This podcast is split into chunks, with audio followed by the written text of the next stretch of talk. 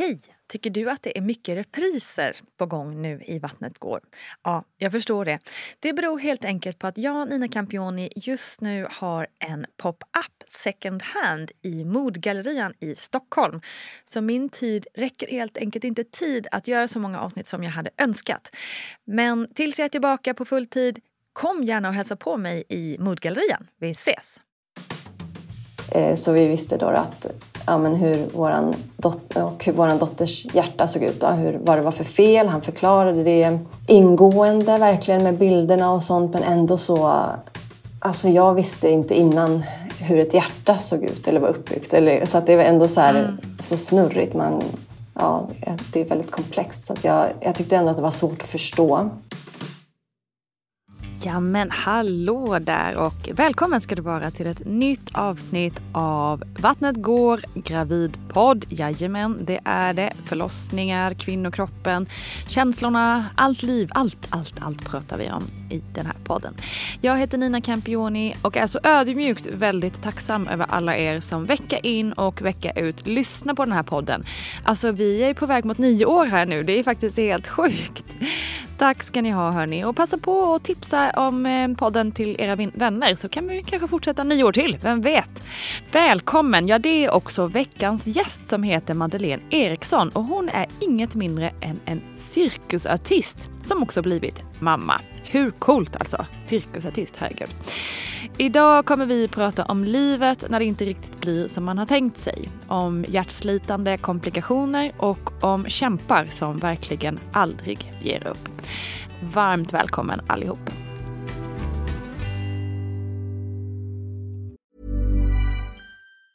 A lot can happen in three years, like a chatbot may be your new best friend. But what won't change? Needing health insurance. United Healthcare Tri Term Medical Plans, underwritten by Golden Rule Insurance Company, offer flexible, budget friendly coverage that lasts nearly three years in some states. Learn more at uh1.com. Quality sleep is essential. That's why the Sleep Number Smart Bed is designed for your ever evolving sleep needs. Need a bed that's firmer or softer on either side? Helps you sleep at a comfortable temperature? Sleep Number Smart Beds let you individualize your comfort so you sleep better together. JD Power ranks Sleep Number number 1 in customer satisfaction with mattresses purchased in-store. And now, save 50% on the Sleep Number limited edition Smart Bed for a limited time. For JD Power 2023 award information, visit jdpower.com/awards. Only at a Sleep Number store or sleepnumber.com. Cool fact: A crocodile can't stick out its tongue. Also, you can get health insurance for a month or just under a year in some states. United Healthcare short-term insurance plans, underwritten by Golden Rule Insurance Company, offer flexible, budget-friendly coverage for you. Learn more at uh1.com. Hi, I'm Daniel, founder of Pretty Litter. Did you know cats tend to hide symptoms of sickness and pain? I learned this the hard way after losing my cat, Gingy. So I created Pretty Litter, a health monitoring litter that helps detect early signs of illness by changing colors, saving you money and potentially your cat's life. Pretty Litter is veterinarian developed, and it's the easiest way to keep tabs on your fur baby's health right at home. Go to prettylitter.com and use code ACAST for 20% off your first order and a free cat toy. Terms and conditions apply. See site for details. Hur, eh, alltså hur såg du på det här med att bli mamma innan du själv liksom var, var redo och där? Jag, eh, jag ville absolut bli mamma. Ehm, mm. Men jag och min eh, ja, man nu då, vi träffades ändå ganska så, så sent så att jag hade nog ändå börjat också kanske innan vi träffades förlika mig vid tanken att det inte skulle bli så. Så att eh, sen när vi träffades och var redo för att skaffa barn och så, så då kände jag mig verkligen jätteredo för det och var ja, men, jättetaggad och glad för att få bli mamma. Och hur gammal var du då? Då var jag, när vi blev gravida var jag 36. Ja, ja 36, precis fyllda. Det är så, så intressant att du sa det där med att förlika dig med tanken på, på det där. För jag, alltså jag, jag, jag tog tar det lite personligt för jag kände också precis så som du uttrycker det. Ja. Um, jag var väl 34 va, när jag träffade min man och var 35 då när jag blev gravid. Ja. Uh, och hade verkligen inför, alltså innan jag träffade honom verkligen, verkligen ja men inte helt förlikat mig vid, men börjat tänka liksom, ska jag göra det här själv kanske? Liksom, om jag vill ha barn, ja men då kanske, då kanske det är jag som får göra, ta tag i det Ja. själv liksom. Ja. Ehm, och det är kanske inte all, alltså eftersom jag inte hade kanske kommit hela vägen dit men ändå börjat tassa på de tankarna så kändes det väl kanske inte så ehm, stort. Men eh, det är ju eh, liksom en, en jobbig, eller jag upplevde det i alla fall som en jobbig, eh, ja men en jobbig tank, ensam tanke på något vis liksom. Ja. Hur ja. kände du? Ja men absolut och jag tror, jag tror tyvärr att det är ganska vanligt nu även när man, när man är Mm. i det själv då kanske det känns som att alla alla har barn och alla ens vänner och, exakt. och sådär liksom. Så att ehm, absolut. Det, Ja och att alla har, har någon att dela sitt liv med liksom. ja, ja men precis. Ja bara den biten också. Och liksom, Ja. Ja men hur fint alla har det med sina barn och vad, vad härligt det vore. Och även om man då verkligen försöker tänka att Alltså livet kan ju såklart vara jättebra utan barn också, 100 procent. Så då går man väl mer in i det att man får resa mycket och man får göra allting annat sådär. Ja men det är intressant, det är liksom en liten intressant limbo man är i där innan man eh, innan man antingen bestämmer sig för att skaffa barn helt själv, det är ju jättemånga som gör och det går ju hur bra som helst, Ja. supermånga. Eh, eller att inte skaffa barn alls eller att man kanske då till slut träffar någon. Eh, det är ju verkligen, just när man är i den där åldern som du och jag var i, liksom 34, 35, 36, alltså när man känner att det är på väg att också, herregud, tiden, jag har inte hur mycket tid som helst. Nej, nej men precis. Nej, nej, för jag var också då ja, 33 när vi, när vi först träffades och sen 34 när vi blev ihop. Så ja, men väldigt, väldigt lika. Ja. Så, ja. Så hur, när ni väl blev ihop där då, eh, var, var han på samma sida sådär att eh, barn får vi nog sätta fart med snart eller, eller hur, hur såg han på det? Alltså vi nämnde det ganska tidigt i förhållandet ändå. Att eh, vi båda ville ha barn i alla fall och så. För det tycker jag är... eh, Alltså det kan ju också vara ett känsligt ämne såklart att börja ta upp det på en gång. Men jag tror till och med att det var han som gjorde det. Och att det, blev, det kom på ett naturligt sätt. Att vi visste att båda ville ha barn. Men eh, vi pratade inte exakt om att vi måste sätta igång snart. Eller det var bara att vi visste att vi ville ha. Och då bodde vi båda två, vi bodde i Mexiko för det var där vi träffades. Eh, Vi är cirkusartister båda två. Så, och min så man... häftigt, det här är liksom en helt egen podd att prata om. Här vad ni jobbar jag- med. Ja, Och, så och för, oss, ja, för oss så känns det som den naturliga världen. Så det kändes nu som att jag bara nämnde det i förbifarten. Ja, men, ja, exakt. men ja, nej, det är verkligen ett jättekul och givande yrke, absolut. Vad är det för typ av eh, liksom, eh, cirkuskonster som ni utför? Eh, Jag är främst luftakrobat, akrobat, så jag gör Ja. ehm, ja, men allt inom luftakrobatik, tyg, ring, Ah, trapets. det. och min man eh, gör, vi har två nummer tillsammans också. Ett eh, luftnummer ihop. Mm. Där vi hänger i en stor eh, atom kan man väl kalla det kanske. Det är två, två ringar som går ihop som vi hänger i. Okej. Och sen så gör vi parakrobatik tillsammans också. Och han gör, eh, det heter syrwheel, en stor ring som man snurrar i på golvet. Ja, just det. Du, då vet liksom, det ja. Alltså Mm. gud, jag har precis haft kristallsjukan.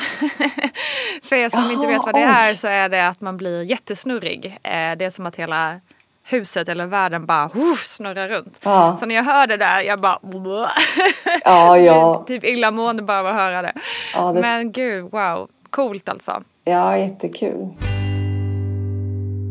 Eh, Nej, så då träffades vi i Mexiko för att vi, ja, vi träffades genom gemensamma bekanta och vi tränade på samma ställe där och, och gjorde, gjorde shower i, vi bodde i Playa del Carmen. Och så gjorde vi shower i Playa del Carmen och Cancún och Tulum. Och så, så då vi, vi var väldigt inne i liksom hela cirkusbiten med shower och ja, men upptagna av det och liksom bara körde på och levde på. Men sen så kom covid. Ah, Så okej, det, ja, ja, precis. Så det var under den tiden. Så då stängde alla, allting ner där såklart. Det blev Mm. ju helt öde. Alla hotell stängde och alla shower stängde ju då. Så då, Mm. då hade vi helt plötsligt ingenting att livnära oss på. tufft alltså. Ja, ja men verkligen. Då, för som sagt, det är jättekul att vara cirkusartist men det är ju ett väldigt sårbart Ja, såklart. yrke, absolut. Eh, Så då fick vi flytta till hans föräldrar som bor i norra Mexiko, i Monterrey. Och liksom, ja men försöka, ja vi ville testa på att bo där ett tag. Eller, eller liksom innan vi kom på vad vi ville göra och vad, man visste ju inte hur hela situationen var och så. Så Nej, då, exakt. då kände vi väl i alla fall att då, ja men då började tanken om barn komma mer eh, till liv och så. Det, då bara liksom, ja, körde vi på det helt enkelt. Ja, ja. Vad var det som gjorde att du misstänkte och, eh, att du var gravid sen då? Nej men då, då liksom försökte vi få barn och det gick väldigt fort. Så att jag var ju liksom på, jag var väl så här på helspänn att, ja men när, Ja. ja, ja du vet man känner av varenda, hela kroppen liksom så. så att, eh, och sen så då uteblev mensen och så gjorde vi, eller jag gjorde graviditetstestet och var, och var gravid. Ja. Hur kändes det då? Nej, Det var, även om det var, ja men vi visste, det var ju det vi ville och det var ju så himla häftigt men eh, det var verkligen, när man såg plusset på stickan då ångrade jag så att vi inte hade köpt, lagt lite mer pengar och köpt ett sånt här som säger att man är gravid. För då, då var det så här, men plus, ja men det betyder väl Jo, ja. Alltså, fast det är ju så självklart, man vet ju det egentligen vad Ja, men det blir, man blir, det är någonting i hjärnan som bara så här, är, liksom, dels är det ju det här, är det ett streck eller är det ett plus eller är, uh, Ja. och sen så bara, vad, vad betyder det nu? Ja, ja men exakt. Det, det är bara så. Ja, nej, så, nej då blev vi jätteglada. Och, men glada men lite chockerade ändå. Och liksom, Ja, men just för att eh, tack och lov gick väldigt fort. Men det var ju, jag hade alltid varit jag vet inte, jag var så inställd på att, det sa jag till honom också, det kanske var jag som drev på det lite och sa att ja men du vet det kan ta jättelång tid att bli gravid för det vet man ju inte innan, det kan ju ta jättelång Nej. tid. Så, och då också just det här lite med åldern och så att ja men då nu är det nog dags att sätta fart och liksom passa på. Så att jag var nog ändå inställd på att det skulle kunna ta jätte, jättelång tid. Och då när det inte gjorde det då blev det så här, jaha. Och min man var så övertygad hela tiden om att nej det skulle absolut, det skulle inte ta tid, det skulle gå på en gång. Och, ja men sådär. Så Ja. ja, då fick han rätt. Men fick han rätt? Mm. hur var graviditeten då? Hur mådde du? Och hur var det? För då var det ju fortsatt covid liksom. Ja, eh, och där man fick ju gå med munskydd hela tiden. Det var ju väldigt mycket restriktioner i Mexiko och jättemånga fall. Så det var, ja där kändes det ju verkligen av på så sätt liksom. Och eh, jag eh, i början, jag var så fruktansvärt illamående. Kom där runt, ja men redan vid vecka sex kom det.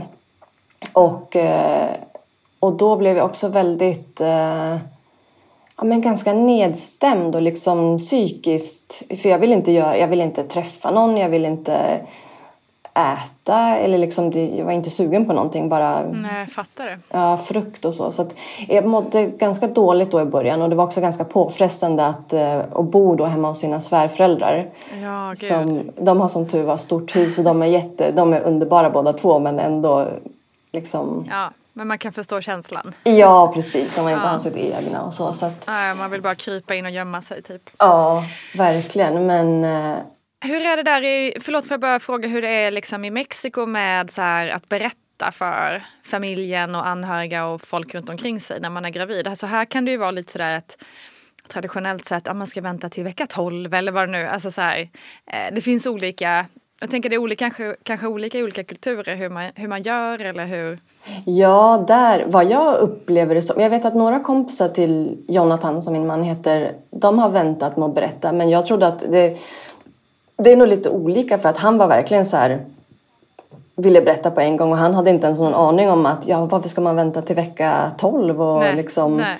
och jag kände nog samma sak att ehm, att varför vänta till vecka 12 för att om det skulle hända någonting så då vill jag att mina närmsta ska veta Exakt, vad, vi, vad vi går igenom och Ja, så vi var nog ganska eniga där även om eh, det kändes ju liksom lite så här jag vet inte, det kändes så busigt på något sätt och pirrigt när vi bestämde oss. Ja, för, då, ja, men för vi bodde ju som sagt hos hans föräldrar och då skulle vi gå ner och berätta för hans mamma och det kändes liksom, alltså jag kände mig som en tonåring då, nästan. Ja. Att eh, liksom, ja, vi skulle gå och berätta någonting busigt men eh, nej, hon blev ju bara jätteglad och så. Och Det är också bra, hans familj är jätte mm, avslappnade och jättehärliga men där han kommer ifrån i norra Mexiko där är det väldigt eh, väldigt traditionellt att man ska helst, du vet man ska gifta sig först Ah, och, just det. mm, och innan man har gift sig så ska man inte bo tillsammans och det är väldigt Okej, okej, okej. det är jättemycket så, även om hans familj är inte så men, men det, det finns ju ändå den kulturen där så. Men nej, de var jätteglada och ja, positiva. Skönt. Mm. Jag tycker det är bra att du säger det. Vi har, vi har nämnt det många gånger i podden tidigare men det tål att upprepas. Just det här att, att det har blivit någon slags tradition att man ska vänta till en viss vecka eller så och berätta. Och vill man det så klart man ska göra det. Men jag tycker verkligen att precis som du säger att man ska, man ska göra det i sin egen takt. Och som, så kände jag ju också att om någonting skulle hända här så vill jag ju kunna få stöd av dem som jag behöver stöd ifrån. Ja. Då är det viktigt att de vet om vad det är som händer. Liksom. Ja, Ehm, så att det, som, som sagt, tänk inte så mycket på, på sådana typer av råd utan gör det som känns bäst för dig och er, tänker jag. mm, exakt. Okej, men hur länge, hur länge höll det här illamåendet i sig då? Jättelänge, fram till till vecka 20 i alla fall. Tror jag nog. Ja, sen, jo det var nog runt vecka 20 verkligen. Och då, nej usch det var så hemskt. Jag ville bara, ja men antingen, jag ville äta kall frukt. Jag var jättesugen på läsk hela tiden. Jag var jättesugen på uh, munkar. Alltså så här donuts, sockriga. Och, och jag tycker jättemycket om mexikansk mat men jag var så äcklad av den under den här tiden. Nej. och alla lukter och nej, speciella kryddor och nej, nej, så det höll i sig väldigt länge faktiskt. Men sen, men sen när illamåendet gick över då mådde jag hur bra som helst. Och inga, inga komplikationer, alltså ingen foglossning eller inget... Nej, då, hade, då var det verkligen de här, kallar man den inte, inte smekmånaden eller så, när det är Ja, det. Ja. an, andra trimestern. Ja, Så det var verkligen, jag hade jättemycket energi och mådde jättebra. vad härligt. Ja, Hur är liksom mödravården där i Mexiko? det, det är, du får vad du betalar för, lite så. Man kan gå till um, sån här allmän sjukvård och eh, nu gick vi och betalade. Jag tror att, jag tror att liksom när man är på det, på det stadiet när man bara går som till motsvarande mödravårdscentralen då är det väl kanske ganska samma tror jag. Jag tror att det blir större skillnad kanske sen när man ska föda där. Men vi gick i alla fall och betalade eh, för besöken och då varje gång så får man göra ultraljud.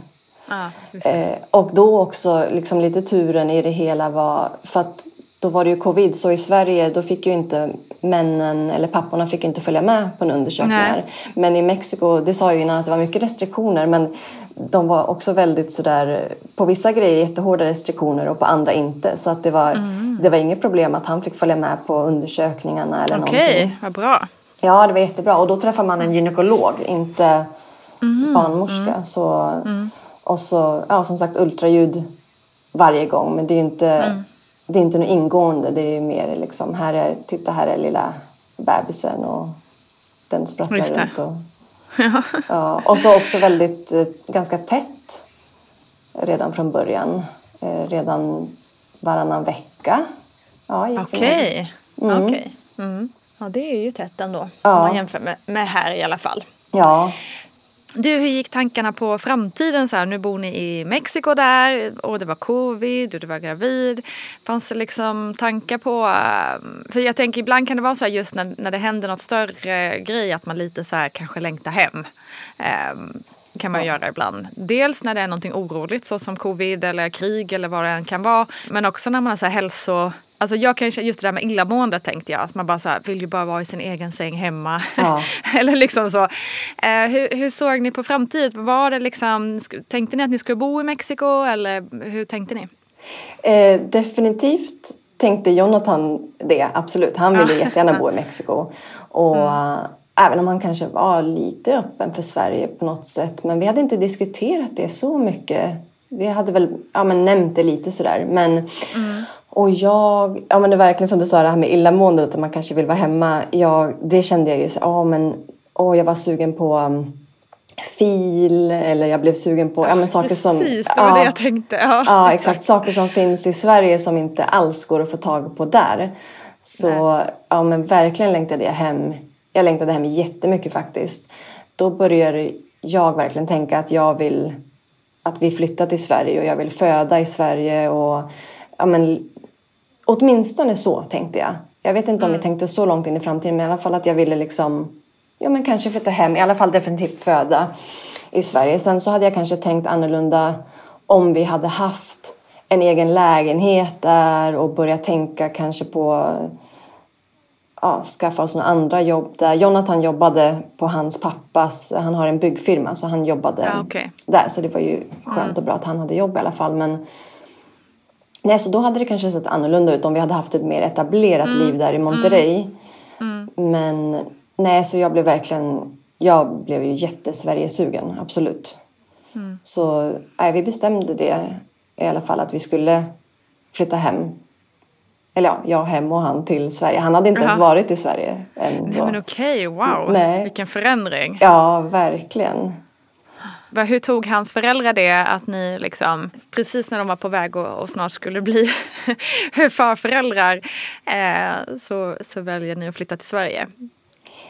ja, hans föräldrar är så himla bra att de jag, eller jag vet ju att hans mamma framför allt tycker att det var väldigt jobbigt. Även om sen de ja, har... det eh, förstår man ju. Ja, de har sju barnbarn sen innan. Så det var, okay. det var, ju, okay. det var inte första. Absolut Nej, inte. Det var ju tur för dem då kanske. Ja, och för er. Ja, precis. Ja. Men, men jag vet ändå att hon tyckte att det var väldigt jobbigt. Jonathan är enda sonen i familjen och det är också speciellt och så. Eh, mm. men, men hon skulle aldrig lägga det i någon negativ mening på oss eller nej. sådär. Nej. Så att Skönt. nej, det kändes... Vi fick ändå verkligen stöd och stöttning i det och får fortfarande. Ja. Ja men vad fint. Jag bara, mm. jag bara liksom såg det framför mig bara så här. så nästan lite komiskt att bara nej. Ja exakt. Ja för när jag, när vi åk, eller jag åkte först till Sverige och då var jag gravid i vecka 23 så då, ja men magen hade ju redan börjat komma ja, ändå och då och hans ja. mamma och systrar hade haft eh, baby shower för mig där så det är klart att liksom jag blev så väl omhändertagen där av dem och, och sen så Ja men de blev liksom lite snuvad på konfekten, absolut. Ja, ja precis. Verkligen. Ja. Det är tur att det finns internet i alla fall. Ja, ja det är jättebra. Hur var det att komma hem till Sverige då tyckte du? Ja, då kom jag ju från svärföräldrarna och så hem till mamma istället. Ja, ja. För då, jag hade inte bott i Sverige på flera år så jag hade ju ingenting här, varken jobb Nej. eller eh, lägenhet eller någonting. Men så då landade jag, jag mellanlandade hemma hos mamma och började på en gång söka lägenhet. Men mm. det är inte det lättaste när man inte har ett jobb på pappret. Just det, just det. Och få någonting. Men eh, jag fick faktiskt ändå en lägenhet, jag hade ganska tur. Så eh, nej, då var det jätte, jätteskönt alltså att få...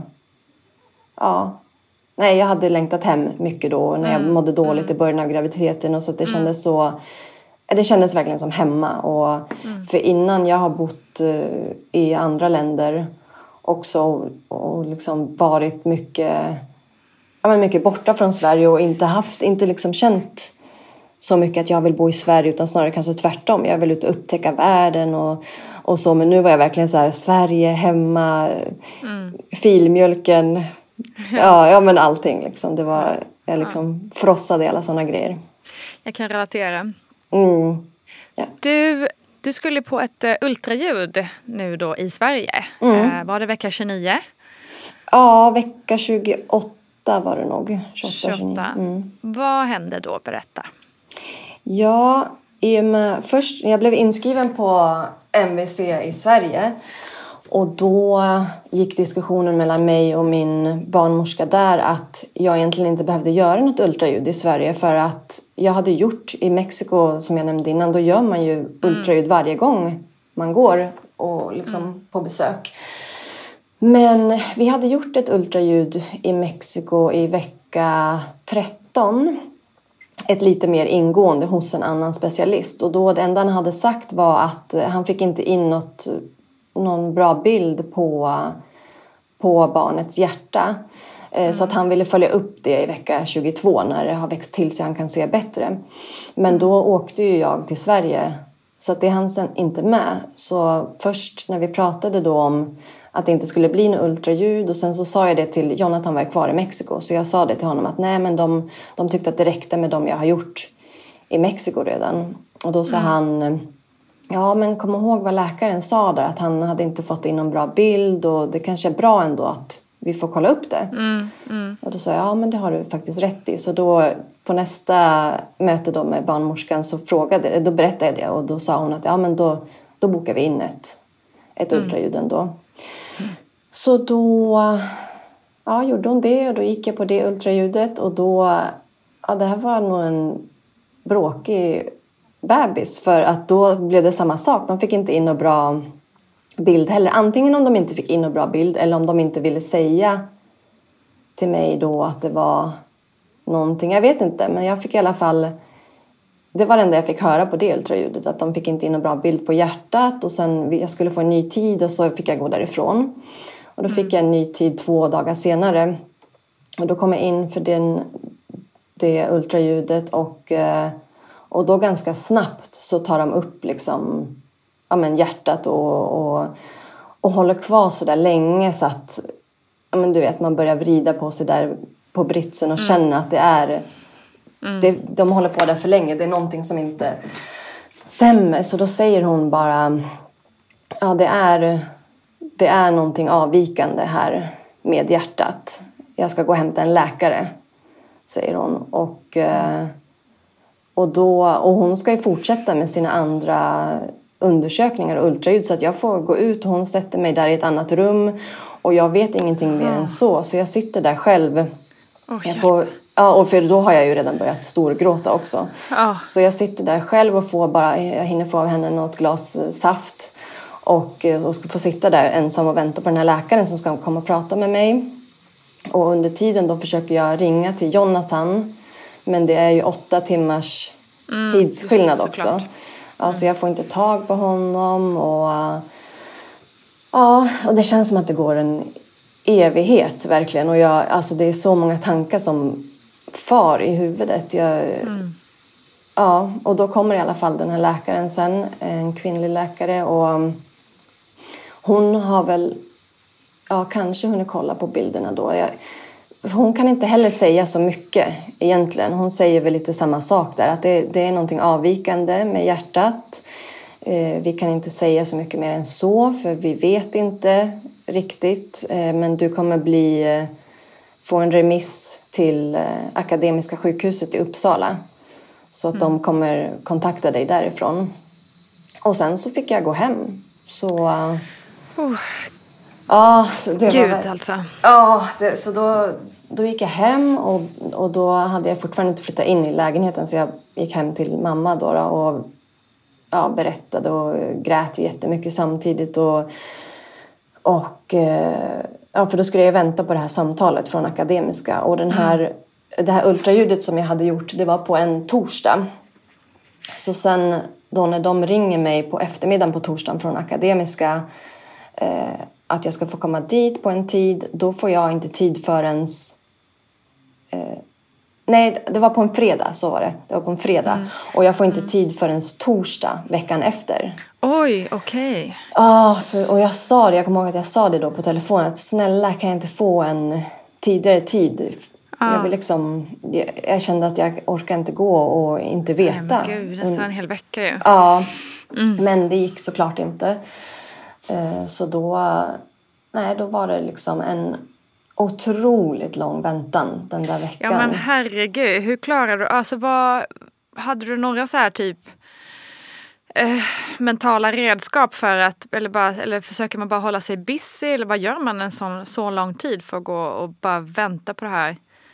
Alltså, eh, jag, tankarna måste ju snurra liksom. Ja, jag, först så försökte jag att inte, för det är liksom någonting som jag har hört så mycket att man ska inte googla och du vet ställa egna diagnoser och så. Så först försökte mm. jag att mm. inte göra det och bara Ja, nej men jag kunde, ja, det gick inte. Jag kunde inte tänka på någonting nej. annat. Jag kunde nej. inte hålla mig busy och eh, så då började jag också googla och mm. hjärtfel.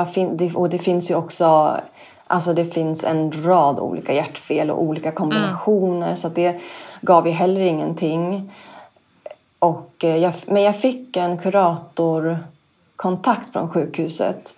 Så okay. det var en kurator som ringde upp men då var också det här med covid att man fick inte ha ett personligt möte utan det var bara på telefonen. Och då kände jag också att, att där och då se, så gav det inte mig någonting. För att jag vet inte ens, kommer jag, kommer jag kunna fortsätta med graviditeten eller kommer de säga mm. att det är ingen idé, du måste göra abort? Eller jag, jag visste ju liksom inte någonting. Nej, så jag, jag kände nej, att nej, då vill jag hellre prata med med Jonathan, med min familj, med vänner och, och så. Men det var också hela den biten att försöka liksom förklara det här för Jonathan och hans familj och mm. inte veta och de sitter där på andra sidan mm.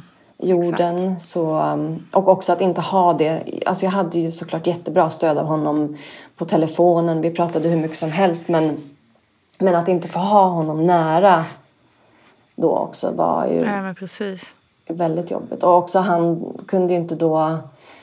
Um, för då, i och med covid, så var um, Sveriges gränser var stängda för länder utanför EU. Så han uh, mm, kunde inte ta sig till Sverige snabbt. Annars hade han ju kunnat bara liksom, jag kommer och hoppa på ett plan. Mm. Men så då fick istället mamma följa med på undersökningen till mm. Akademiska. Så den här veckan gick ju mm. jättelångsamt. Ja, gud, det måste jag... Uh, ja, jag kan bara föreställa mig. Ja, det var... Nej, gud.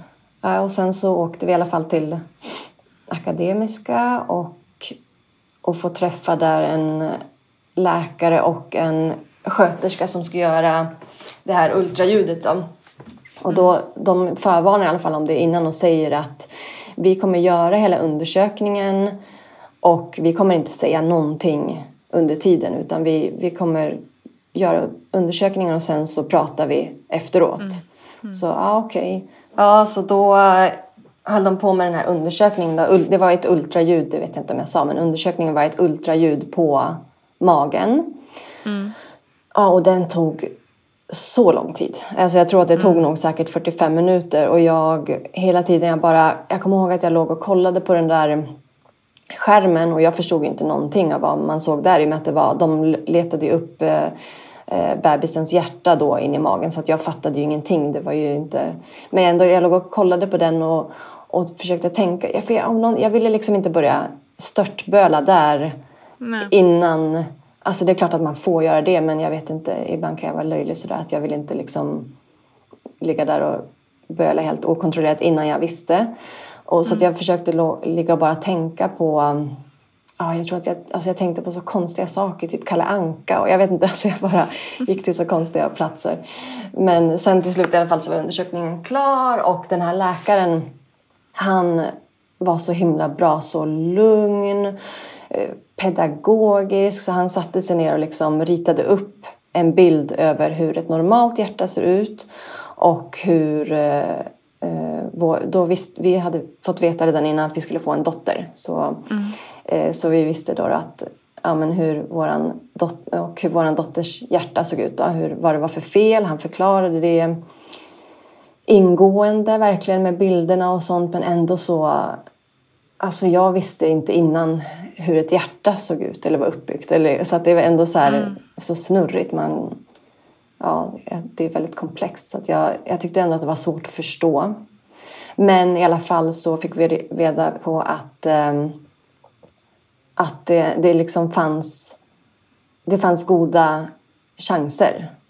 Eh, och bara där blev jag så himla lättad. För jag hade ju tänkt att jag kanske måste göra abort och liksom man kanske måste avbryta graviditeten. Mm, man tänker det värsta ju. Ja, så jag blev i alla fall jätteglad att få veta att det behövs inte. Men det var i alla fall ett, eh, ett väldigt allvarligt hjärtfel och det fick vi veta där och då. Att mm. det kommer behövas en um, operation under första mm. levnadsveckan. Och då betyder det att vi kommer få föda i Göteborg. För att eh, det är där, det är Lund och Göteborg som det är där alla specialister på liksom, hjärtkirurgi, det är där det, mm. det finns. Så då, vi fick veta de bitarna i alla fall. Och, men det är klart att det var, ändå, det var fortfarande så många frågetecken. Och, Såklart. Och, ja, men vad, och så fick vi gå också till, efter den här undersökningen på bebisens hjärta så fick vi gå och för fortsatt undersökning. För att med många hjärtfel så är det också hopkopplat med eh, det kan vara kromosomfel och mm. andra, andra sjukdomar är väldigt vanligt. Mm. Så då fick vi gå och kolla upp det också. Så att även när vi hade fått reda på att ja, men om hjärtfelet då skulle vi på nästa besök och det var fortfarande att det kan vara, det kan vara fler fel. Det kan vara större Just komplikationer och, mm. och så. Så det var, det var en otroligt lång dag och påfrestande. Mm. Verkligen. Men det, verkligen. Ja, men det såg också bra ut det de kunde se där och då. Men de ville göra ett NIPT-test också. Mm. Mm. För att utesluta eh, de, olika, de här tre största olika kromosomfelen. För att eh, down syndrom och hjärtfel det är, det är ganska vanligt men man kan det kan ju bebisen överleva med, med operation men de två andra kromosomfelen då hade det inte varit då hade det inte varit någon idé att fortsätta. Eh, ah, okay. Sa de då. Mm. Så att det var ju ändå, jag fick ju... Så jag fick, fick du vänta på det också? Mm, ja. Så det var, nej, det var sån lång väntan och då också, då, då sa de där på Akademiska att eh, vi, eh, när du får svar på NIP-testet så eh, då får du det i brevlådan och om vi, vi ringer bara om det är något fel. Mm, så, och tiden gick, om det var någon vecka kanske man skulle vänta på det också eller några dagar i alla fall. Så jag gick och väntade på det här och men fick inget svar, fick inget svar och sen så var jag på gymmet och det ringer från eh, ett eh, nummer och jag svarar och då är det från Akademiska i mm. Uppsala. Och, eh, och jag, mm. blev så, alltså jag fick sån hjärtklappning, jag blev så otroligt nervös för jag visste ju bara mm. de, de skulle ju ringa bara om det var något fel. Exakt. Men då var det en gullig sköterska som ringde och sa att uh, allting såg jättebra ut men hon hade noterat att, det, att jag hade inte fått något brev, att det hade inte gått ut något. Ah, okej. Okay. ja, ja, usch, ja, det var, det var svettigt. Nej, men så då, då såg allting bra ut där också så det, var, det fanns lite positiva besked i, mm. i allt det här också. I allt det mörka liksom. Mm.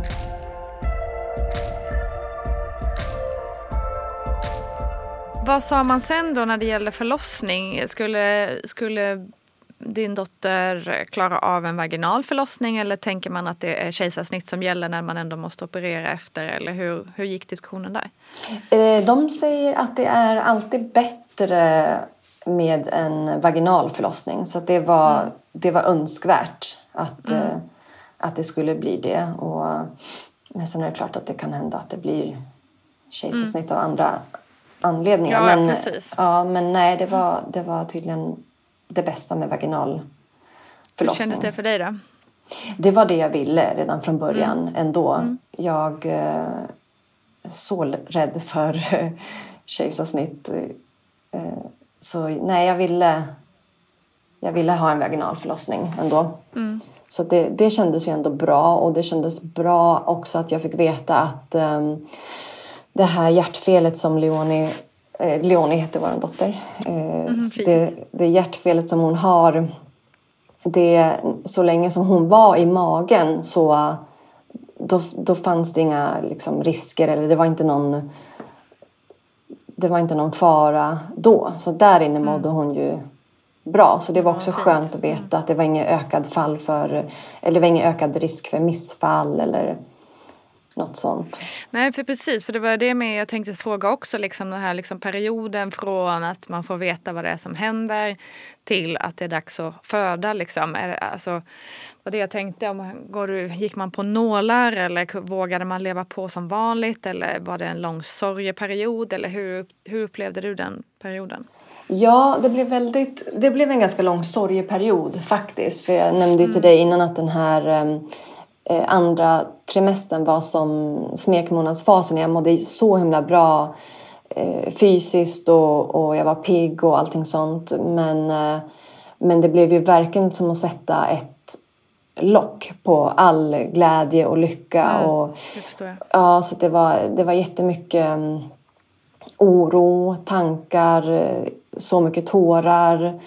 Eh, och det var ju som, för att jag liksom, vi visste ju mycket om hjärtfelet och sen när jag hade fått reda på vad det var också så kunde jag fortsätta själv och googla vidare och mm, allt sånt. Mm.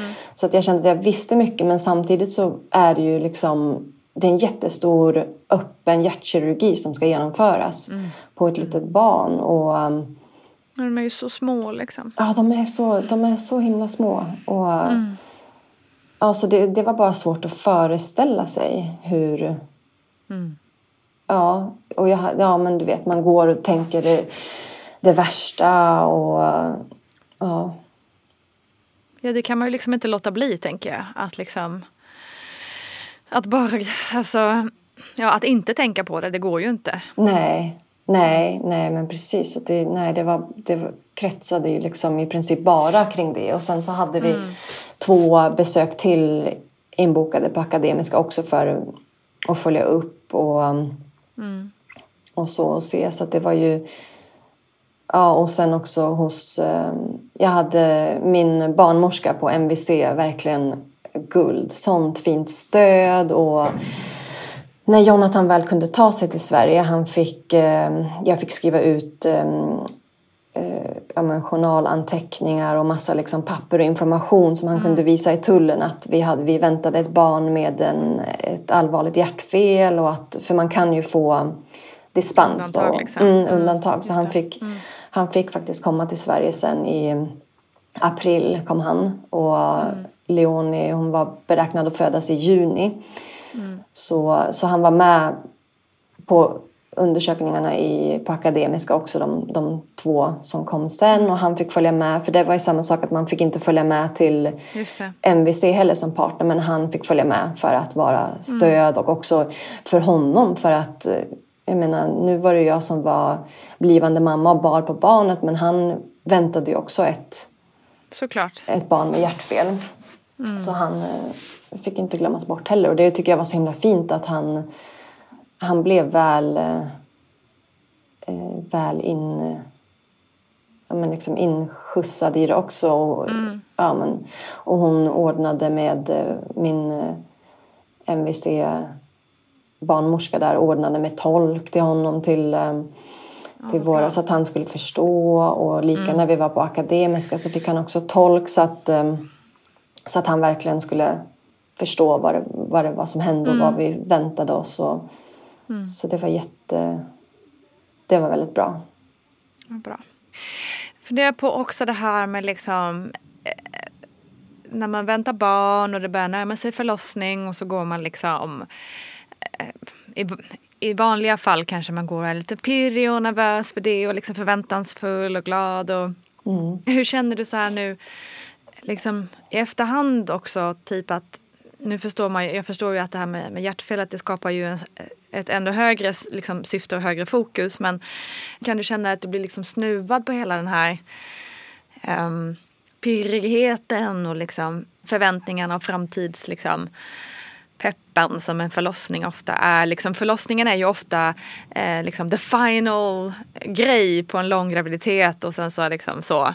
Och mm. nu visste ni ju redan att det, är ju, det här kommer ju, det här är ju steg ett nästan liksom. För er. Ja, absolut. Förstår du vad jag menar? Mm, ja, ja, och absolut var det så. För att då, ja, då visste vi att vi skulle föda i Göteborg och um, vi skulle åka ner dit två veckor innan beräknad mm. föl födelse. För, mm. ja, om hon skulle komma för tidigt eller så. Så att vi verkligen skulle vara på, på rätt plats. Så jag var ju pirrig och peppad kommer jag ihåg innan vi skulle åka ner till Göteborg. Men jag kommer ihåg att jag visste liksom inte det här med, ja men bara det som att packa BB-väskan. Då var det så här, vad, vad, ska man packa? Vad ska jag ha med mig och vad... Det, jag hade så mycket liksom frågetecken kring det också. Och, mm. För liksom... Och hur länge blir man där? Alltså, ja, det är ju lång tid, det är liksom inte bara två, tre dagar utan det Nej, för det, skulle, det hade vi mm. fått reda på innan också att det skulle bli en lång sjukhus, sjukhusvistelse efteråt. Så mm. vad har jag med mig till mig och till barnet? Och, så ja, så att jag, det var mycket sådana tankar istället. Mm. Och um, även om det var, det var... Det var pirrigt på ett glatt sätt på några vis. Men det, men det var ju egentligen mest, absolut mest oro och också... Alltså vi skulle bo då på Ronald McDonald hus. Mm. Mm. Um, och så då fick vi vara där två veckor innan. Det blev till och med till slut tre veckor innan för hon är född en vecka sent. Mm. Så då bara... Ja, det var så konstigt. Och det, ja, där försökte vi verkligen i alla fall sysselsätta oss. Vi var, som tur var var det ju sommar. Det var juni. Så vi var och badade och vi cyklade runt och vi försökte liksom sådär. Men det var ju... Ja, det var verkligen svårt att... Och också så här... För där, när vi var där, man fick eh, en rundvisning, man fick träffa de eh, man fick, för sen efter födseln så skulle hon då bli flyttad till barnhjärtcentrum heter det.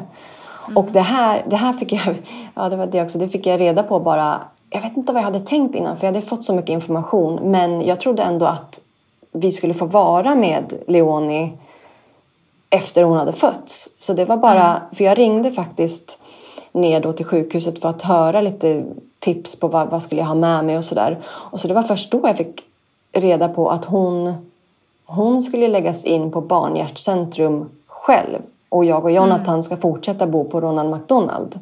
Mm. Så då, då var det igen en liksom jag blev så himla ledsen. Alltså jag, ja, jag förstår. Jag. Efter, det sam ja, efter det samtalet. Mm. Det var så himla jobbigt. Mm. Men... Um, ja, nej, men då fick vi gå runt sen när vi var där nere i Göteborg. Fick vi bli rundvisade på avdelningen och så. Och hon då så, som visade runt oss. Sen satte vi oss ner och hade ett samtal och möte med henne om för att liksom förberedande och så. Och då kommer jag ihåg, hon sa, det är så viktigt jag tycker att det är så viktigt hur man väljer sina ord och liksom eh, vi var ju inte det första paret i den sitsen som hon hade träffat så hon, hon uttryckte sig så att sen när Leonie, när hon har fötts då, då kommer de eh, ta iväg henne och Jonathan går med läkarteamet och Leonie och, och jag blir ensam kvar. Mm. Och det var just det att hon uttryckte sig så att jag blir ensam kvar. Alltså det var mm. så... Hårt liksom. Ja, det, det kändes verkligen traumatiserande för mig. För det var mm. någonting som malde sen i mitt huvud. Att, eh, och också så hade vi fått veta innan då att det skulle vara massa folk inne på rummet. Ja. Sjuk, sjuksköterskor och läkarteam och neonatal. Och, mm. Så det var också en väldigt stress för mig innan förlossningen att eh, ja, men dels vad som skulle hända efteråt, att de ska liksom ta min bebis ifrån mig, så kändes det. Och, mm. och att det ska vara så mycket folk på rummet, det kändes så rörigt så det var väldigt mycket oro kring det också. Mm. Att, eh, också det här, för annars är ju ja, men med förlossningen, det känns ju så peppigt annars och eh, målet när, när barnet kommer ut och då börjar liksom då, då börjar livet, alltså då är det, det. liksom ja men då, mm. nej det kändes lite svart på så sätt liksom. Mm. Att det, det förstår jag verkligen. Mm. Och just att veta det liksom innan man går in i det, det här kommer ske. Det, det måste ju lagt väldigt mycket Ja, som du säger, lagt väldigt mycket svärta i, i hela upplevelsen inför. Liksom. Ja. Mm. ja. Samtidigt så tycker jag att vi hade sån himla tur som fick veta det här hjärtfelet under graviditeten. För att det är många som, som inte vet någonting innan och sen så när Nej. bebisen är född då blir det då får de reda på det då och, då och det blir också tror jag otroligt traumatiskt. Ja, gud. Det verkligen. måste det, ju, det måste ju vara. Så på ett sätt fick ju vi förbereda oss mer. Alltså det, var, det var ju jobbigt på ett sätt att vi fick liksom leva i det här eh, traumat länge innan. Men samtidigt var det också en förberedelse. Ett exakt. sätt. Ja, på många, många sätt. Liksom dels förberedelse och sen också att liksom in, få in all information och processa den. Och liksom Det här sorgearbetet, att man redan hade kanske hunnit en liten bit i alla fall innan Leonie liksom kom. Ja. Ehm, det, det finns ju såklart en fördel med det också.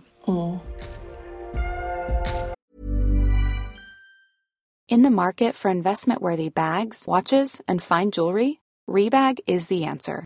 Rebag is a luxury resale platform where each piece is carefully inspected by experts to ensure quality and authenticity. Use Rebag to buy and sell finds from the world's top brands, including Louis Vuitton, Chanel, and Cartier. Head to Rebag.com and get up to 15% off your first purchase as a member with code REBAGNEW. Shop today at Rebag.com. That's R E B A G.com. And use promo code REBAGNEW for up to 15% off your first purchase as a member.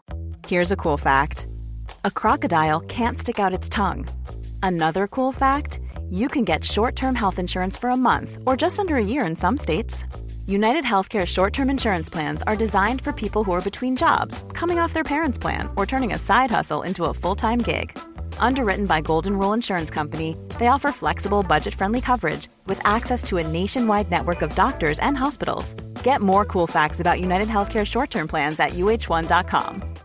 This is Paige, the co-host of Giggly Squad, and I want to tell you about a company that I've been loving, Olive and June. Olive and June gives you everything that you need for a salon quality manicure in one box. And if you break it down, it really comes out to $2 a manicure, which is absolutely insane. It's also so easy to get salon worthy nails at home with Olive and June. The difference between how your nails used to look when you did them yourself and now with the Manny system is a complete game changer. The best thing about Olive and June too is it's a quick dry. Dries in about one minute, lasts for five days, and full coverage in up to one to two coats. Visit oliveandjune.com slash perfectmanny20 for 20% off your first system. That's oliveandjune.com slash perfectmanny20 for 20% off your first system. Quality sleep is essential. That's why the Sleep Number Smart Bed is designed for your ever evolving sleep needs. Need a bed that's firmer or softer on either side? Helps you sleep at a comfortable temperature? Sleep Number Smart Beds let you individualize your comfort so you sleep better together. JD Power ranks Sleep Number number 1 in customer satisfaction with mattresses purchased in-store. And now, save 50% on the Sleep Number limited edition Smart Bed for a limited time. For JD Power 2023 award information, visit jdpower.com/awards. Only at a Sleep Number store or sleepnumber.com. One size fits all seems like a good idea for clothes until you try them on. Same goes for healthcare. That's why United Healthcare offers flexible, budget friendly coverage for medical, vision, dental, and more. Learn more at uh1.com.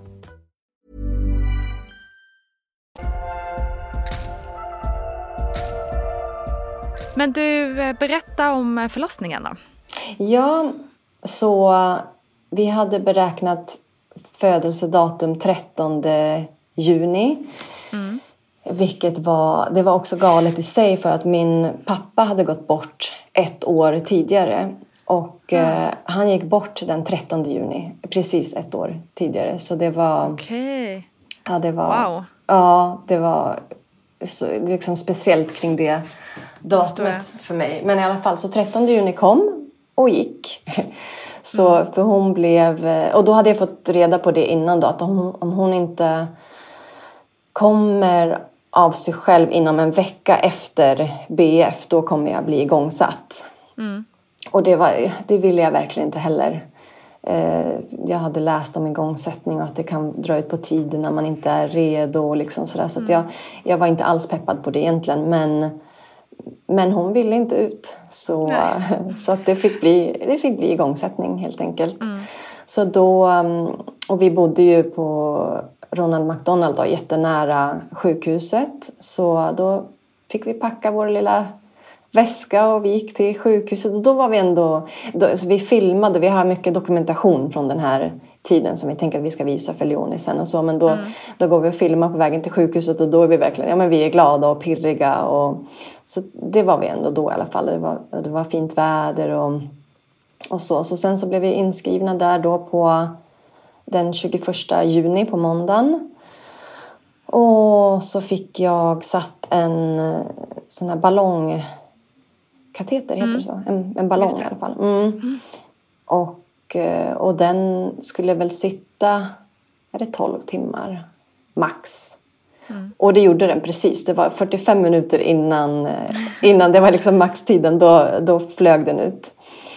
Och, eh, och så tog de håll på hinnorna och så. Men sen så, det, det tog ändå en evinnerlig tid, verkligen. Det gjorde det? Ja, det gjorde det. Och det var hon hade det så bra där inne? Ja, hon hade det jättebra mm. där inne. Och, um, men under hela förlossningen så hon höll, de satte en sån här um, elektrod på hennes huvud mm. för att uh, mm. kolla av uh, ja, att hjärtat mådde bra och så. Men hon, ja, hon var så stark under hela förlossningen. Och, så det var också så skönt att de hade full koll på henne och mm. hon mådde så himla bra. Och, och även om det tog lång tid och jag fick ju jättemycket sådana här oxytocindropp. Och då blir det ju såna det kallas väl för stormverkar tror jag. Mm, det, precis. Ja, så, mm. så, det, var, det gjorde så ont och det var så intensivt. Och mm. Jag hade tänkt innan att jag inte skulle behöva ta någon epidural för att då skulle det gå snabbare. och så mycket liksom, Jag tycker det är så löjligt det där egentligen med så mycket prat om epidural hit eller dit. och Ta epiduralen bara. Alltså, ja. Det, det, är så, det är så himla skönt. Ja. Så att, ja, för sen till slut så tog jag epidural, jag hade lustgas och jag blev jätteväl omhändertagen. Men, men hon liksom... Det gick väldigt långsamt framåt hela mm. förloppet. Men där också mm. hade jag en guldbarnmorska som... Alltså, alla barnmorskor, de är ju så himla fantastiska och mm. vad de jobbar mycket. Men för mig var jobbigt för henne såklart men för mig var det guld för hon, hon hade ett pass, eller ja, sitt pass med mig och fick gå hem och sova och sen så kom hon tillbaka och jobbade. Tillbaka, ja. och då var jag fortfarande där så jag fick tillbaka ja. henne vilket jag var jätteglad för för hon var, hon var guld. Så hon mm. fick mig att liksom gymnastisera runt där för att um, Leonie ville inte komma ner. Mm. Så uh, ja men ändå vi lyssnade på musik under tiden och vi åt lite och ja, jag, jag ser tillbaka på hela förlossningen, även om det var, det var ju jobbigt och liksom sådär, men jag ser tillbaka på det väldigt positivt. Mm, skönt. Ändå, ja faktiskt. Och, äh, så det var jättefint. Men sen, äh, nej, sen den 23 juni kom hon mm. äntligen klockan 12.46 okay. på dagen. Ja, så, ja. Nej, så det var... Jag hade, jag hade trott att... Jag ville föda i, ehm, på alla fyra, trodde jag. Mm, mm. Eller på förlossningspallen. Men det... Nej, jag var så himla trött. Jag försökte stå på alla fyra i sängen. Ah, jag bara skakade hela benen. Så mm. det fick bli eh, ginställning. Men det gick... Mm. Det gick ändå det gick väldigt... Bra. Ja, det gick bra.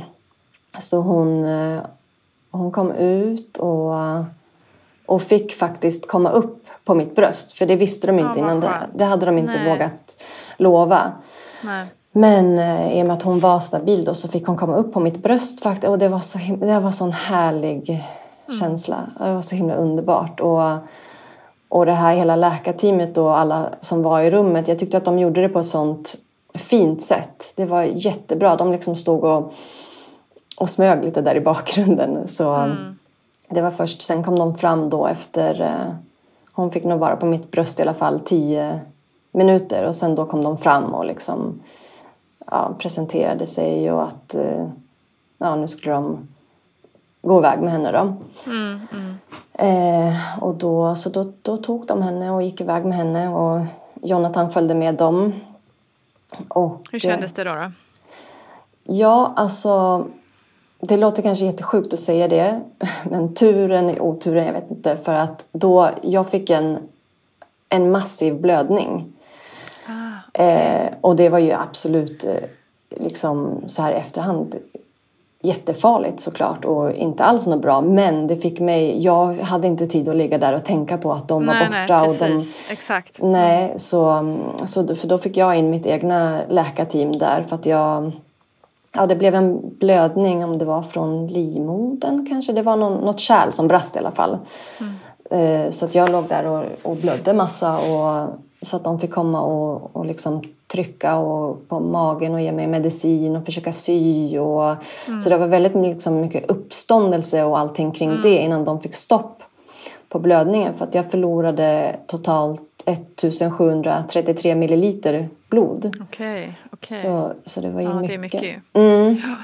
Så, så sen efter då så var jag också så trött ju. Mm, alltså he, ja, hela liksom två, två dygns förlossning och sen blödningen. Ja. Och, så då fick jag i mig lite mat och sen så kom en sköterska in och eh, hjälpte mig att handmjölka lite grann. Så att Leonie, då skulle de ta det, de här liksom värdefulla gulddropparna mm.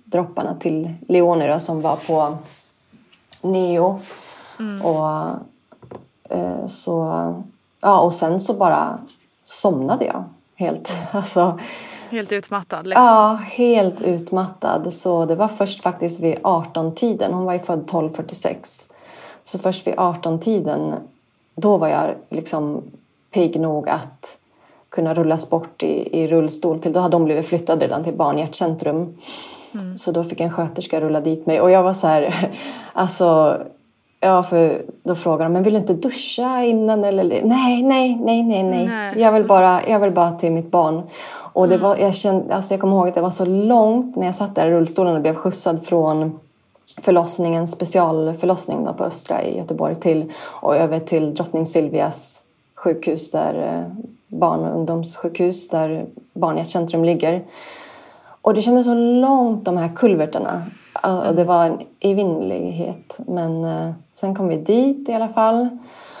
Och då ligger Leonie där i eh, en kuvös, men inte en sån här som man tänker sig som man ser på film när de ligger i, i en låda utan det är mer en liksom öppen kuvös. Mm, mm. Men då har de i alla fall kopplat, hon har så mycket sladdar och slangar mm. och eh, de eh, hjärtfelet som hon har det är en eh, blockering i lungpulsådern och ett hål mellan kamrarna i hjärtat. Mm.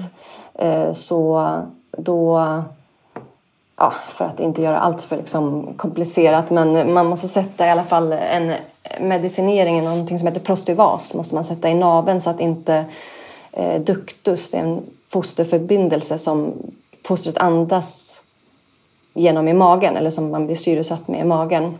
Och då får inte den stängas när hon är född för att det är liksom där som hon syresätts då innan de kan operera mm, henne. Mm, mm. Så, ja, så det är så mycket slangar och sladdar och jag kände att det var så det var så himla konstig upplevelse att ja, men liksom komma fram där till henne och, och alltså, ja, men då fick jag fråga liksom, får jag, får jag ta på henne? Mm. Får, jag, mm. får jag pussa på henne och får jag hålla henne? Och, eh, det var så... Det var så himla konstig känsla. Alltså det var så underbart och fint att få se henne där igen men det var så... Det, det var så konstigt att jag liksom måste be om lov för allting. Mm. Och också då för att få hålla henne då. Man kunde inte bara plocka upp henne hur som helst när det var så mycket sladdar och slangar. Nej, så, så då fick man sätta sig där i en speciell stol och så bar de sköterskorna där liksom gav över henne då. Att då fick man mm. hålla. Mm. Och ja, så det var, det var så konstigt liksom. Det var ju mitt barn men det var liksom. Nej men jag fattar. Men det är liksom inte du som tar hand om Nej, nej jag var tvungen att be om lov om allting och det mm. var så. Ja det var en konstig känsla men. Mm. Men så fint att få se henne där igen. Och Jonathan hade ju varit med henne då hela tiden. Mm. Mm. Och nu fick då, ni ändå återförenas där lite. Ja, då blev vi återförenade. Vad hände sen då? För sen ska hon alltså opereras. Um, och hur gick det? Ja, då hon opererades, då var hon fyra dagar gammal. Mm. Eh, så, ja, så då, under hela den tiden då, så hon stannade på barnhjärtcentrum och jag och Jonathan bodde på Ronald McDonald. Vilket också var så himla konstigt att bara liksom inte få bo eller sova nära sitt barn och vara uppe och pumpa där på natten och försöka få igång hela den biten. Men då i alla fall, då fick vi, fick vi reda på att, att för vi visste att det skulle bli inom första levnadsveckan men vi visste inte exakt när. Men sen så sa de, för det här var ju också runt midsommar. Eh, så för den 26 det året av år 2021 då, för då var 26 juni, det var på midsommardagen. Så då fick vi veta på midsommarafton att hon skulle opereras dagen efter.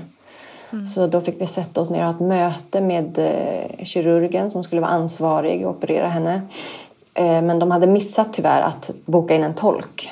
Så eh, det var ju väldigt svårt för mig att försöka förklara för Jonathan termer och saker som jag själv knappt vet. Liksom. Så det, det var...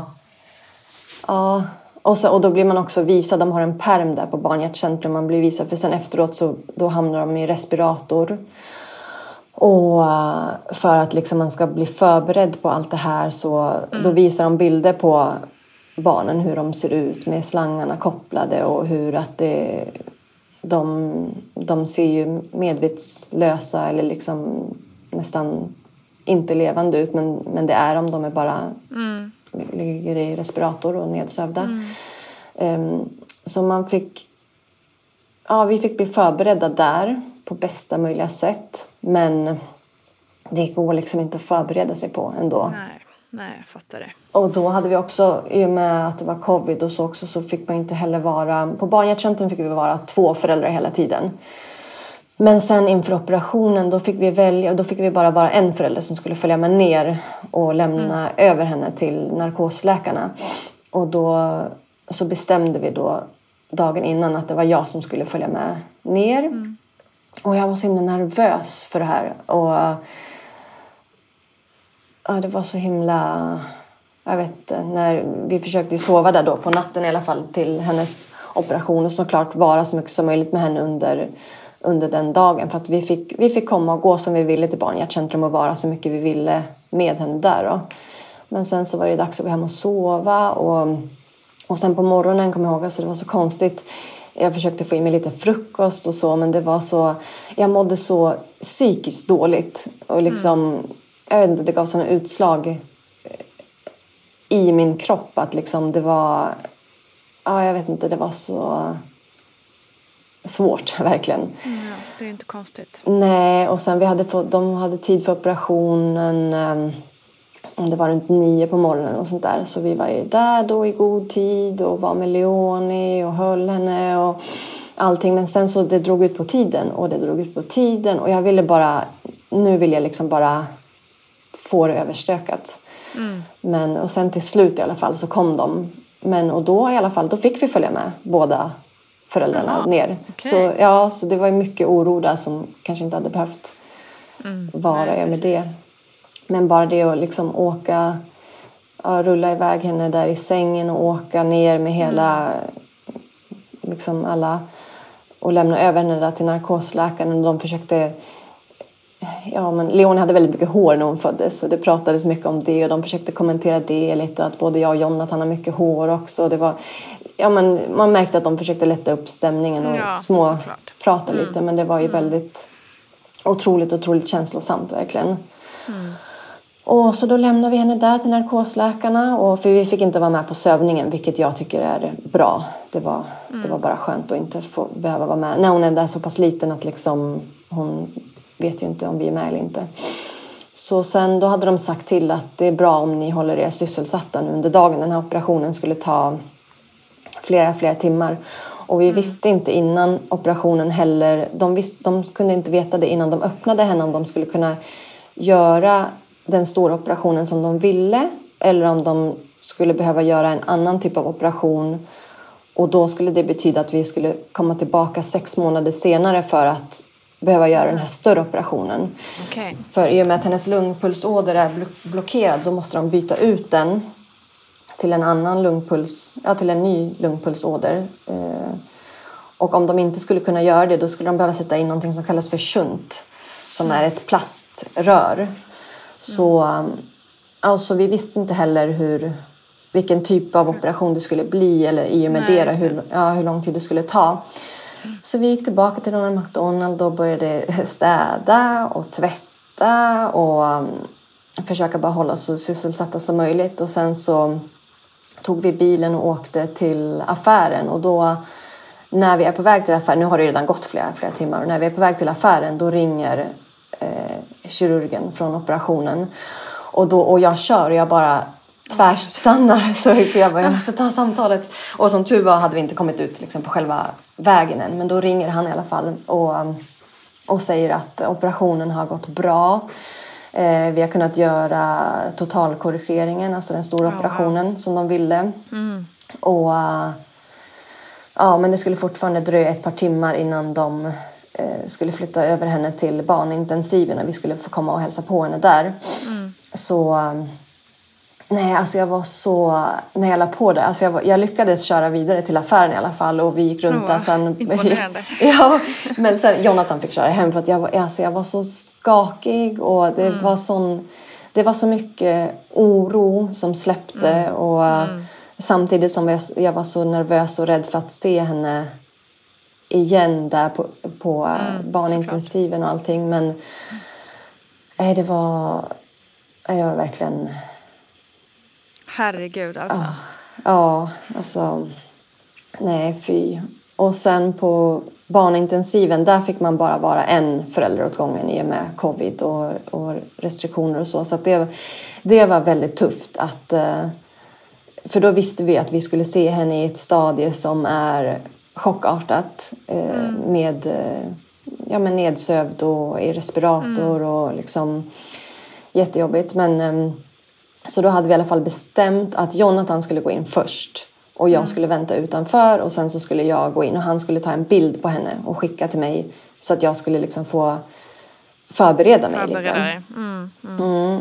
Eh, Så då satt jag där utanför och väntade och och så, ja men och då skriver han att han är där inne nu och han är med henne och att han har tagit en bild och om jag är beredd på att han ska skicka den. Och så säger jag ja, skicka. Och så skickar han den här bilden och det var verkligen så... Ja, det var väldigt, väldigt jobbigt att se. Hur, de är också väldigt liksom svullna i ansiktet efter operationen och ja, men se liksom Ja, det ser läskigt ut helt enkelt. Det går inte att beskriva på något annat sätt. Men så sen fick i alla fall jag gå in. Då var det min tur att gå in och, och hälsa på henne där. Och, och då hade hon liksom som en, en ögonbindel eller vad man ska säga för ögonen. För att ja, men det väl skönare för henne när det är ljusare i salen och så. Sen, och då frågade de om jag var beredd att de skulle ta av den. Och, och så gjorde de det. Och, och bara få se, alltså att få se henne igen och efter operationen, det var så himla skönt. Men det var också så jobbigt att... Um, ja, usch, jag tycker fortfarande idag att det är jättejobbigt att kolla på de här förstår jag, bilderna. jättetraumatiskt ju. Ja, verkligen. Och jag vet inte om... Ja, jag, vet inte ens om vi har visat våra föräldrar, eller liksom mamma och Jonathans föräldrar de här bilderna. För nej, det, nej, det är jobbigt. Jag förstår det. Ja. Fy fan. Jag tänker också att du är ju också nyförlöst i allt det här. Ja. Liksom, av, all, av allt som påverkar ens egna mående efter det. Är ju, alltså det är ju en enorm pås, påfrestning eh, i normala fall. Liksom. Eh, och sen har du det här ytterligare. Det måste ju varit eh, så jobbigt. Alltså jag tänker, eh, kände du att du var tvungen att liksom så här sätta dina egna behov och liksom känslor åt sidan och kunde du återkoppla till dem senare eller hur var liksom hela den? Nej, jag var, åh, jag, jag var absolut inte kapabel till det. Alltså jag var ett vrak verkligen. Jag, Och också då när det var för hennes operation så eh, då var det ju precis under de här om, om tredje, fjärde dagen när det här liksom baby blues.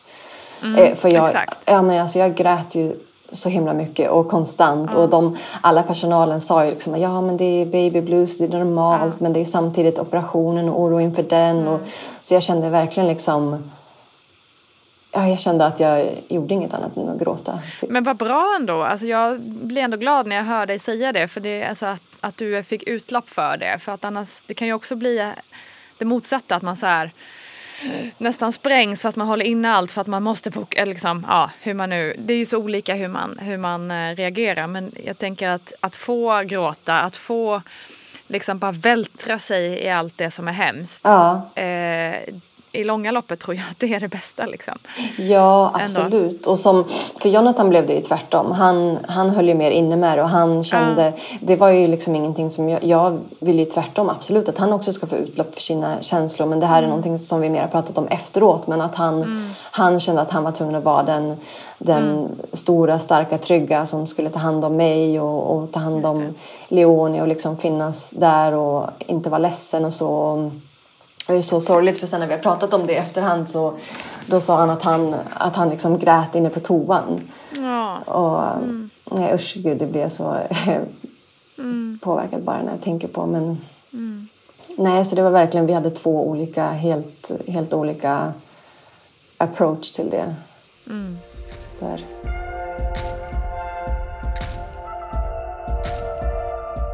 Du, nu blir det eh, ett långt hopp här.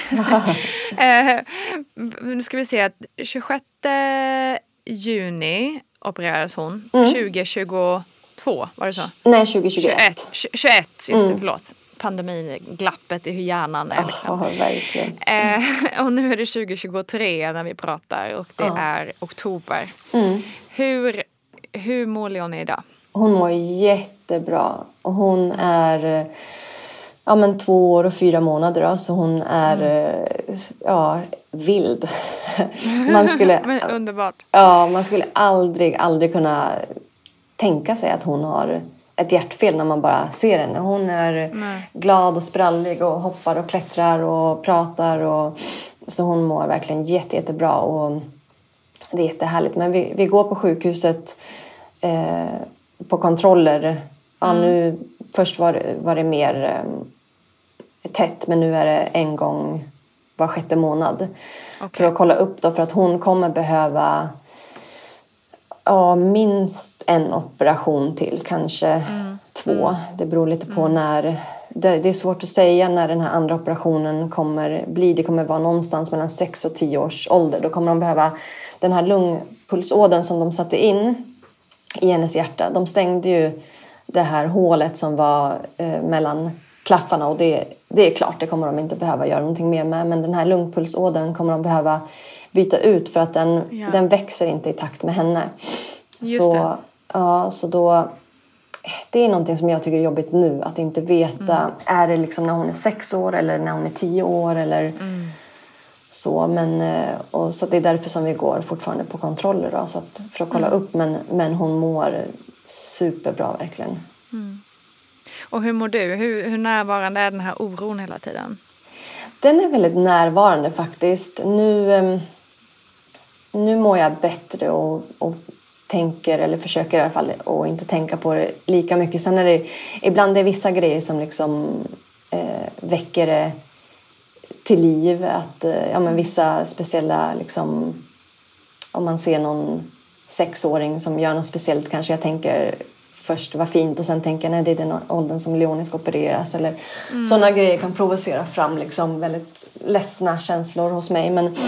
men annars så mår jag ändå, ändå bra. Och nu när Jonathan också, han har fått uppehållstillstånd och fått komma till Sverige. För innan så var det också hela, han var ju tvungen att åka tillbaka till Mexiko när Leonie var bara mm. fyra månader. Okay. Eh, och då under den tiden när, han, när jag inte visste när vi skulle ses igen och när ja, men bara det också vara ensam med Leonie mm. och liksom då, det var väldigt jobbigt och, och då hade jag mycket, jag. mycket tankar och liksom på hennes mående där och då. Även om hon, operationen gick liksom så bra som den kunde gå mm. och det blev inga komplikationer efteråt och redan två veckor efter operationen då var vi hemma mm. igen. Fantastiskt ju. Ja. ja, alltså det var, det hade man aldrig kunnat våga hoppats på men det var, det, det, det gick så himla... De är så professionella, alltså vad de kan göra läkarna. De, det, de, kan, de kan fixa det mesta. Ja, det är otroligt. Ja, Helt verkligen. otroligt. Du, eh, det känns som att man, det är, finns tusen frågor kvar. Man skulle kunna eh, prata ännu mer om, om det här. Eh, det är så stort allt. På, det är liksom liv och död eh, på sam, samtidigt alltihop i en stor Ja. enda känslostorm. Eh, men eh, dessvärre måste vi börja sammanfatta och, och avsluta. Ja. Ehm, men jag undrar om du har någonting, för jag tänker det är många som hamnar på neo. Ehm, Även om man inte har ett hjärtfel så finns det andra saker som kan hända såklart. Mm. Ehm, finns det något du vill säga till någon som är, kanske är orolig för att hamna på neo eller, eller, eller som har varit på neo eller någonting som du har fått, liksom, tagit med dig ehm, som du skulle vilja skicka med? Försök ta stöd och hjälp från antingen från din partner så mycket som det går eller från kurator, för det blir man alltid erbjuden också. Så att man kan liksom få prata om det. Det tror jag är viktigt. Prata, prata och inte lite som du var inne på innan att det är bra att få utlopp för och få ut att liksom in, stäng inte in dina känslor och tankar utan om du behöver gå till att tänka de värsta tankarna så gör det. Gå dit och tänk dem och bearbeta dem och sen försök komma tillbaka och tänka att all, det allra, allra mesta löser sig och de är duktiga professionella. Vi har sån tur som bor i Sverige och har den här sjukvården vi har här att det, de är fantastiska och, och framförallt barnen och bebisarna, alltså de har sån kämparglöd och levnadsglädje att de liksom, de är fantastiska och kämpa på. Och stanna upp och krama din partner och försök liksom, det blir så mycket tid och fokus på hela situationen och tankar och känslor kring det och på barnet såklart och vara med, med det men bara jag kommer ihåg en gång då i Göteborg när jag och Jonathan vi tog en en liten nap ihop på dagen och så låg och sov i sked. Och det var, det var så himla läkande att bara få stanna upp och liksom ligga där och bara andas och kramas ihop ett tag. Så viktigt. Lätt att glömma tänker jag i en sån situation också. Mm. Att, eh, eller överlag i vardagen, väldigt lätt att glömma. Men jag tänker speciellt i en sån situation där man, det är lätt kanske att bara fokusera och sluta sig i sin, i sin eh, stress och oro och, eh, ledsamhet. Liksom. Ja men exakt, man bara tuffar på. Man, man bara Ja. kör ju. Man gör ju det som, som krävs. Och bara,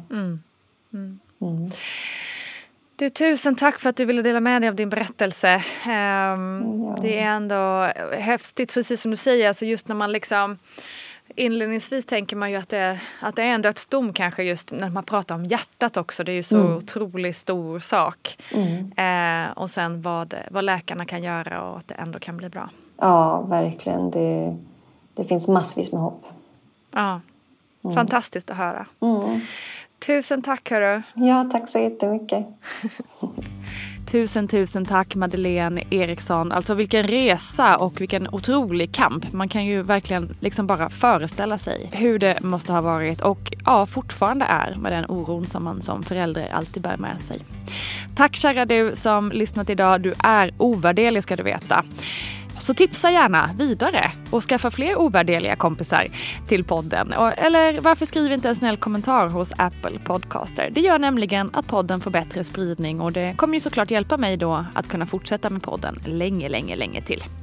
Hörni, tack ska ni ha på förhand för all härlig pepp och så. Har ni önskegäster? Ja men tveka inte och skicka ett litet DM på Instagram så ska vi se vad vi kan göra. Vi ses på Insta och på Facebook och allt sånt. Tills vidare så ha det så himla himla underbart. Stor kram, hej då!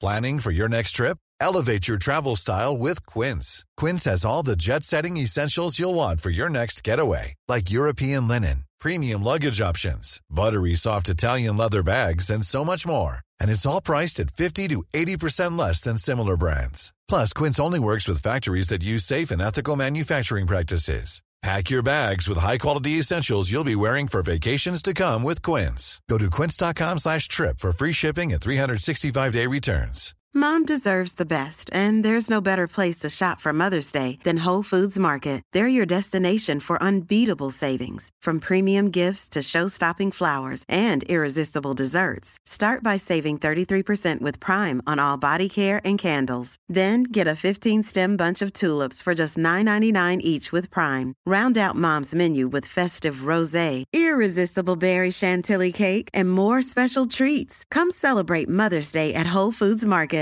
Hi, I'm Daniel, founder of Pretty Litter. Cats and cat owners deserve better than any old fashioned litter. That's why I teamed up with scientists and veterinarians to create Pretty Litter. Its innovative crystal formula has superior odor control and weighs up to 80% less than clay litter. Pretty Litter even monitors health by changing colors to help detect early signs of potential illness. It's the world's smartest kitty litter.